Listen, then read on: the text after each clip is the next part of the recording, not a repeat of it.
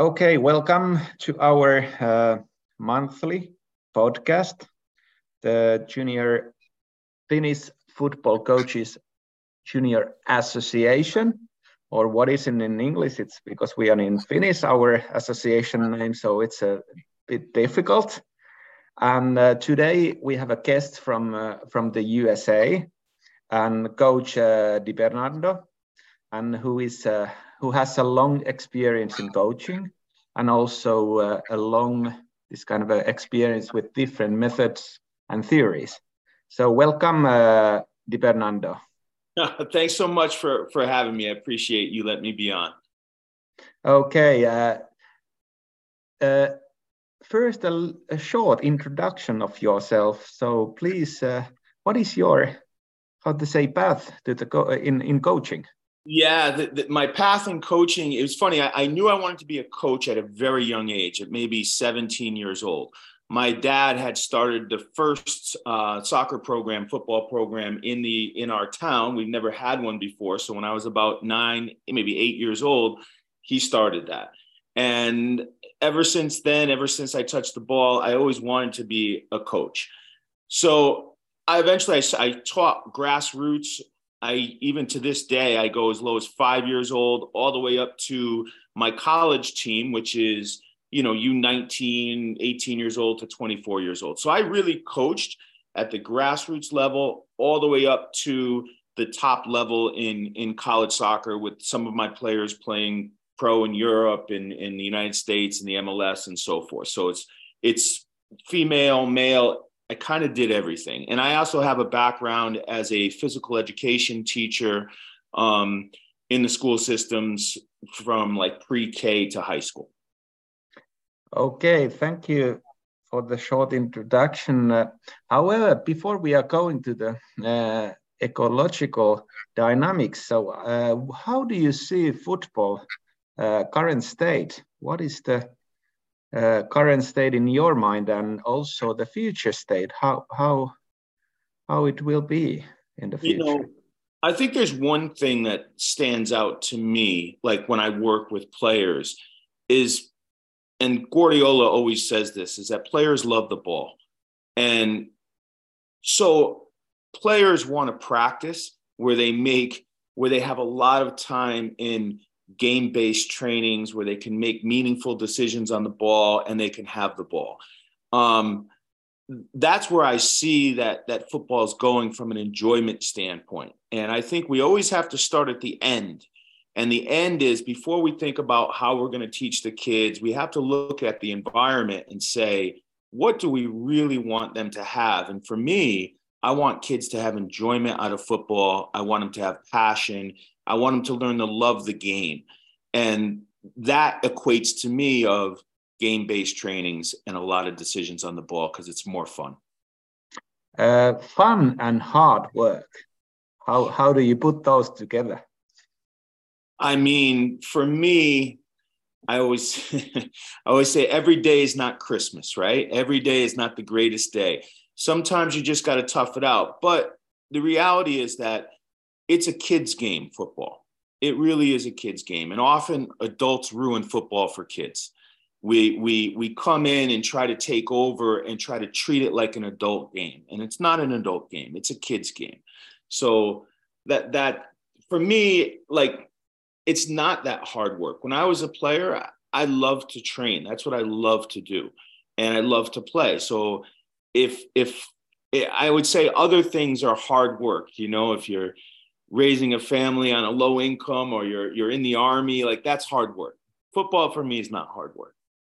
Okay it's a nice to hear it but it's a it's a when when when you have a fun feeling and enjoyment so it's not work at all. Correct. Okay let's go to the ecological uh, dynamics the buzzword uh, how do you define the ecological dynamics what what it is so I think before I define ecological dynamics, um, I think that it's really important for coaches to make an effort to understand the academics. So the theory part is something that coaches really need to, to make a concerted effort to go and learn the terminology, to learn the basics of the theory so they can apply it on the field.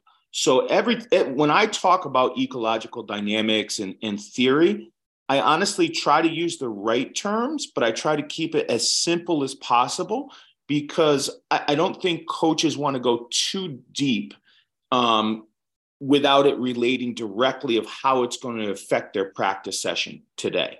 So for me, ecological dynamics is a theory, an academic theory created by a guy named Gibson, and it basically explains the how movement happens, how decisions come about, interacting between the player and the environment, and how that's a constant feedback loop where the player is constantly perceiving in real time. They're not accessing memory, memories from the past where they're saying A plus B equals action C. It's not like your, your brain is a computer and you're putting things together. It's basically real time perception. And the environment has is information rich. So if you're in a, playing a match, that match has all the information that the player needs. Now it's about where that player focuses their attention and capabilities for action open up and close down in real time. So, in short, that's kind of like a brief description of ecological dynamics, but I'll go a little step further with an example that's pretty easy to understand. Is ecological dynamics is operates off of the reflection of light. So if I'm going to throw a baseball at your head, that baseball, as it gets closer, becomes bigger, and the reflection of light um, shows that. And, and you're going to move your head so you don't get hit in the head with the baseball. So, what you're doing is you're coupling your real physical actions to that reflection of light. And this can be proved through mathematics as well. So, that's why I like ecological dynamics. That's why that theory applies to me and it makes sense in my training sessions. However, there's other theories out there and I used to subscribe to like an information processing theory, even something like a Bayesian inference theory, but those lost a little um it, it didn't quite make as much sense to me anymore as I became exposed to ecological dynamics. So there's a lot more going on though, like with ecological dynamics is how do you now apply the theory of ecological dynamics to your practice session design? That that means that's everything for me. You have to understand how to do that. So ecological dynamics is a quite a new theory in football. I, I think it's not the new theory, but it's uh, quite new in football. And you have a have uh, also experience with other theories or methods. So can you compare it? Uh, what is your, how did you find the ecological dynamics and the theory and how your perception of coaching have, uh, perception of coaching has been changing during the time period of your coaching career?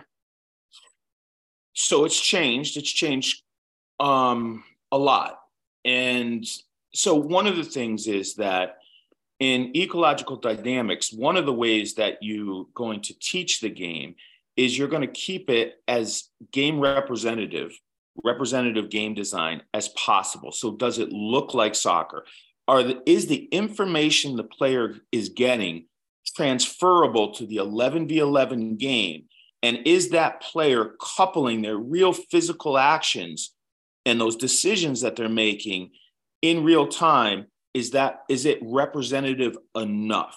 So for me yes like I, I use the constraints led approach a lot. So a lot of my my trainings are are constraint based trainings and i want to consider them the whole. And when we look at the whole in football it's attacking organization, attacking transition, defensive organization, defensive transition.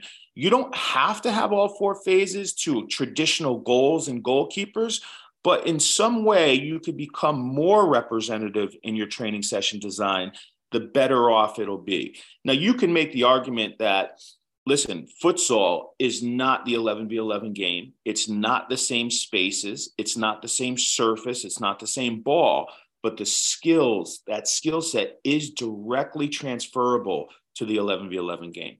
So I, I'm not a believer that everything has to be by position in the same spaces, 11v11 type. I'm not saying that. I would even consider, I mean, rondos to me, it may be a traditional 6v2 rondo where you're in a circle, maybe runs out of its benefits quickly, but small sided games, people will call them now, but I just call them rondos. Um, with maybe you're going to counter goals, maybe, maybe you know there's a direction, what, whatever it is, that is the whole. That in a in a way it is representative enough for those players to make meaningful, real decisions on the ball that will transfer to the 11v11 game.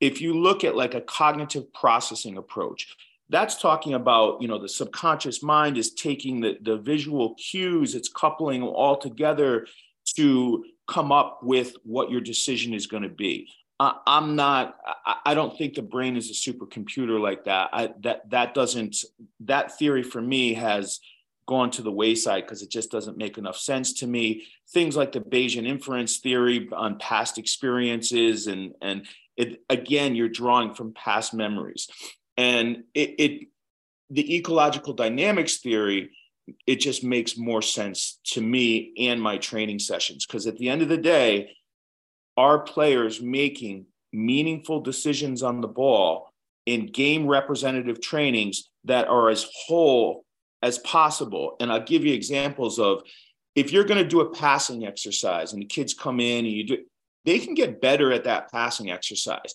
but if you really think that a passing drill is going to equate to the 11 v 11 game with real decision making, I would I would say there's not a chance.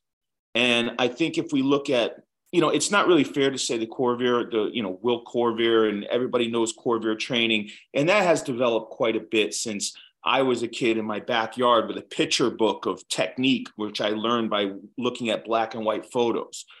But there really is in isolated training like that, there's no meaningful information. If I'm going to dribble through cones and do a move, what am I coupling my physical actions to? A cone. A cone doesn't move. There's nothing that's meaningful to the real game in there. So I would now, I am not saying, by the way, that any isolated training is not worth it because how many times in a season in a in a game-based training are you going to hit a left footed volley? Very rare. So if you want to do isolated technical training on a left footed volley, awesome. Go and do it. I think it's great. But here's the thing it comes to the environment. I'll give you an example. My club, we train twice a week at my youth club with a game on the weekends. The kids don't play street ball, they're in other sports, they're in band, you name it. So I how I break it up is they will do the positional rondos, small sided games, you name it, on a Tuesday. On a Thursday, they're going to go and, and play against another team and we'll do phase of play. Like, how do you press? How do you work the ball out from a goal kick? And we'll do it. We'll let it run in the four phases of the game. But those are the real distances and everything. So now they have Tuesday is game based, Thursday is game based, and Saturday is the game because there's no street ball. I'm not going to waste anybody's time with isolated technical training. They can do that at home. And, you know, it's funny. One of the examples I give about, you know, training is when I grew up, there was no YouTube, there was no internet. Um, I had to learn from that picture book.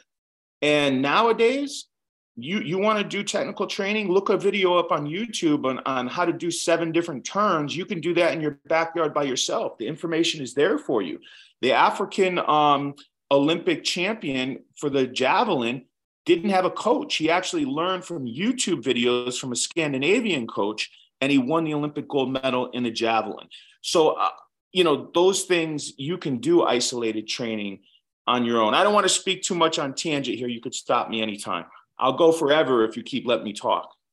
Yeah, so uh, it's a it's almost 15 minutes. Uh, it's uh, gone already, and uh, but the in in a nutshell, uh, with the two sentences or a couple of uh, sentences, you can uh, describe in a nutshell what is ecological dynamics. And then so we move to the second episode with the Jonas Pusila. Listen, I'm not good at keeping things short, but I'll keep it short. It's it, basically ecological dynamics is a way to explain the interaction between these between the environment and the player. And soccer is a chaotic, random game, and we can't practice this in in some you know linear fashion where we have all the answers and scripted stuff. So ecological dynamics is one of the only theories that take the environment and the individual and how they interact as the basis of that theory.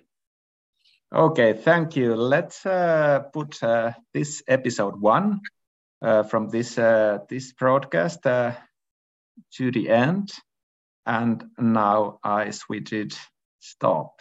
Thank you, everybody. And next week is the second episode.